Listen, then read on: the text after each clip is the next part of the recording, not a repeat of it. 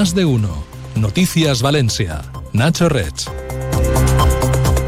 Buenas tardes. Tal y como se esperaba, la Audiencia Provincial ha aplazado por segunda vez el juicio por el conocido como caso Erial ante la enfermedad del abogado del principal encausado, el expresidente de la Generalitat, Eduardo Zaplana. La vista ya quedó suspendida el pasado nueve de enero, en aquel caso por la enfermedad del fiscal. Si no hay nuevos contratiempos, la vista se retomará el veintiuno de marzo. Zaplana, recordamos, enfrenta una pena de diecinueve años de cárcel y multas por valor de más de cuarenta millones de euros por haber presuntamente dirigido una trama corrupta que cobró comisiones por la adjudicación de estaciones de I T V y parques eólicos. Entre los quince acusados en el proceso está también otro expresidente de la Generalitat con el P P, José Luis Olivas. Vamos con el tráfico y nos centramos en otros asuntos destacados de la actualidad local de esta jornada. Vamos a la sala de control de tráfico del Ayuntamiento de Valencia. ¿Cómo están las cosas, Mar San Juan? Buenas tardes. Buenas tardes. Hasta ahora el tráfico está tranquilo, aunque recordamos que siguen las obras que estrechan la calzada en ambos sentidos de Serrería, en Blasco Ibáñez, dirección Estación del Cabañal y General Avilés con Pío doce. Y eso es todo por ahora. Gracias. Hasta mañana. Hasta mañana. En cuanto al área metropolitana, tan solo destacar un par de kilómetros de congestión a esta hora en la uve treinta a la altura de Vara de Cuart, en sentido hacia Ronda Norte y Bypass.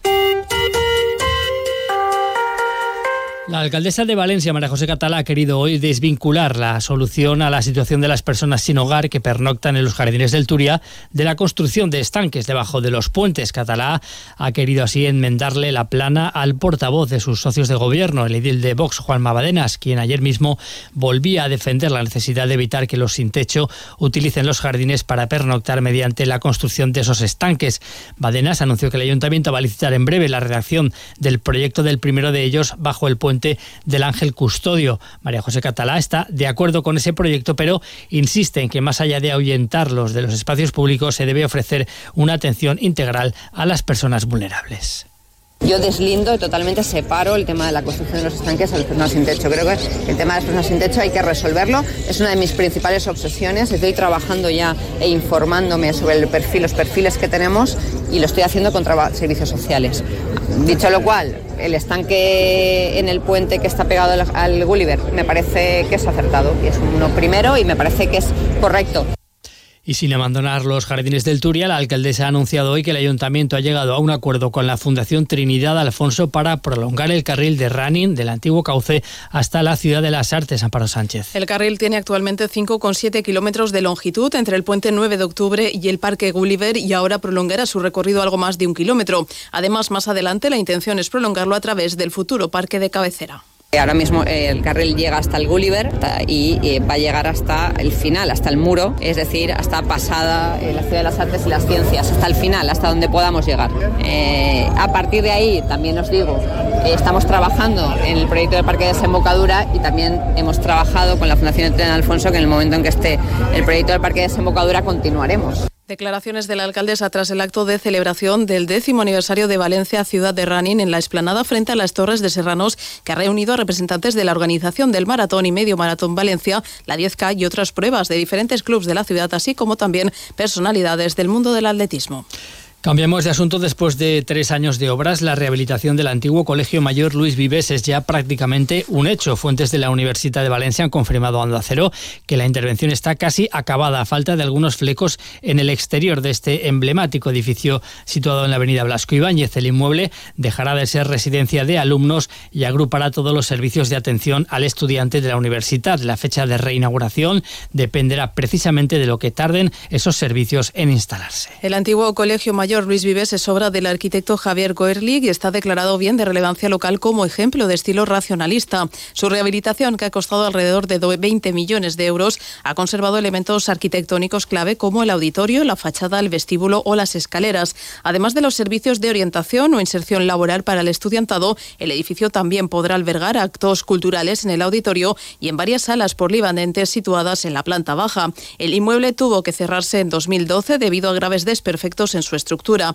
problemas que han sido incluso peores de los esperados y cuya solución ha retrasado varios meses la finalización de las obras. En mayo de dos mil diecisiete y después de varios intentos, el edificio se hizo tristemente famoso en toda España porque fue asaltado por un grupo de jóvenes que lo ocuparon de manera ilegal. Casi dos meses después, la Policía Nacional los desalojó sin incidentes en cumplimiento de una orden judicial solicitada por la Universidad de Valencia. Se va también que el Ayuntamiento de Valencia ha adjudicado de manera provisional el contrato para dotar a los mercados municipales del Cabañal, Ruzafa y Alchirós de una red wifi que permitirá el acceso gratuito a Internet tanto en su interior como en la zona exterior más próxima a ellos, además de que clientes y vendedores puedan conectarse a Internet de alta velocidad de manera rápida, fiable y gratuita. Esta actuación permite, persigue mejorar el entorno comercial de estos tres mercados. En total está previsto colocar doce puntos de red wifi en las fachadas de los mercados. En el caso de Ruzafa, la instalación cubrirá la plaza Barón de Cortés. En el Cabañal se dotará de acceso gratuito a Internet, el jardín construido sobre el aparcamiento de Martí Grajales y finalmente en Algirós se dará cobertura a la plaza de San Felipe, Felipe Neri. El contrato costará cuarenta y dos mil euros y la empresa elegida tendrá cuatro meses para desplegar la red una vez se formalice la adjudicación. La actuación está financiada con fondos europeos Next Generation y se enmarca en el proyecto Conecta de interconexión digital de edificios municipales. Este programa, que el Ayuntamiento comenzó a desarrollar el año pasado, abarca cerca de doscientos edificios propiedad del consistorio como colegios, instalaciones deportivas, mercados y museos.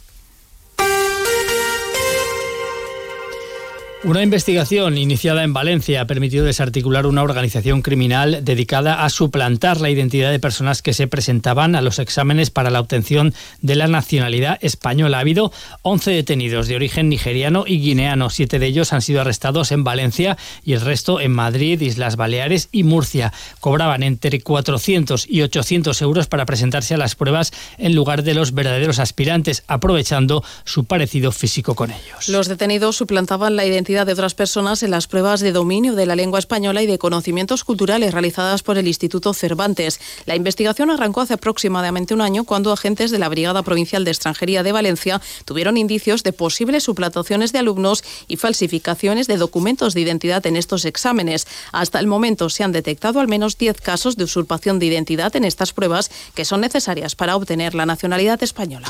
Y la Audiencia Provincial ha condenado a una aseguradora sanitaria a indemnizar con algo más de un un millón de euros a los padres de una niña que a las cuarenta y dos horas de vida y mientras estaba ingresada en el Hospital nueve de octubre de Valencia desarrolló una infección de origen hospitalario que le produjo graves lesiones neurológicas. El caso lo han llevado los servicios jurídicos de la asociación El Defensor del Paciente. El fallo considera que hubo una deficiente prestación sanitaria porque la niña nació bien y existe constancia de que la infección se tuvo que producir en las maniobras de canalización o intubación por una mala desinfección de las manos o de los objetos utilizados. El fallo estima el recurso de apelación interpuesto contra una sentencia anterior de un juzgado de primera instancia de Valencia. Más asuntos. La cultura china va a volver a inundar el centro de Valencia este próximo sábado. La Federación de Empresarios Chinos de la Comunidad Valenciana, junto con el Ayuntamiento y el Instituto Confucio de la Universidad de Valencia, han programado diversas actividades con motivo de la celebración del Año Nuevo Chino. El acto central volverá a ser la espectacular cabalgata prevista el próximo sábado por la tarde. El desfile partirá a las seis desde la calle Pelayo para dirigirse hasta la plaza del Ayuntamiento y en él participarán diversos grupos folclóricos y deportivos. Además, el mismo sábado, desde las once de la mañana, habrá actividades de difusión de la cultura china en la plaza. El concejal de Relaciones Institucionales, Juan Carlos Caballero, ha confirmado que el Ayuntamiento seguirá colaborando en los próximos años con esta festividad que simboliza el encuentro de culturas. Queremos seguir contribuyendo a, a esta fiesta de, de hermandad, de conexión, de unidad entre dos socios eh, amigos. La comunidad de chinos que residen en Valencia y en el área metropolitana es muy importante, son alrededor de diez mil. Por tanto, pues no podemos más que estar contentos y orgullosos de, de este ejemplo de inclusión, eh, ser nuevos valencianos que vienen aquí a trabajar, que vienen aquí a establecerse y que vienen aquí a formar su familia. Para los chinos este nuevo año será el cuatro mil setecientos veintidós según su calendario y el animal que le corresponde es el dragón de madera. Y un apunte más de la cultura, la gran ópera vuelve en versión concierto al Palau de la Música con Salomé de Richard Strauss, una de las citas imprescindibles de la Orquesta de Valencia en esta temporada de invierno. Alexander Liebreich dirigirá este título en dos ocasiones, esta tarde y el próximo sábado. La última vez que se pudo escuchar una ópera en el Palau de la Música fue hace ya siete años.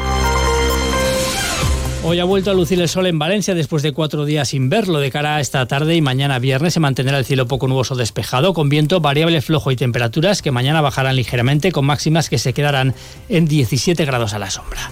Las dos menos diez ahora, actualidad regional aquí en Onda Cero.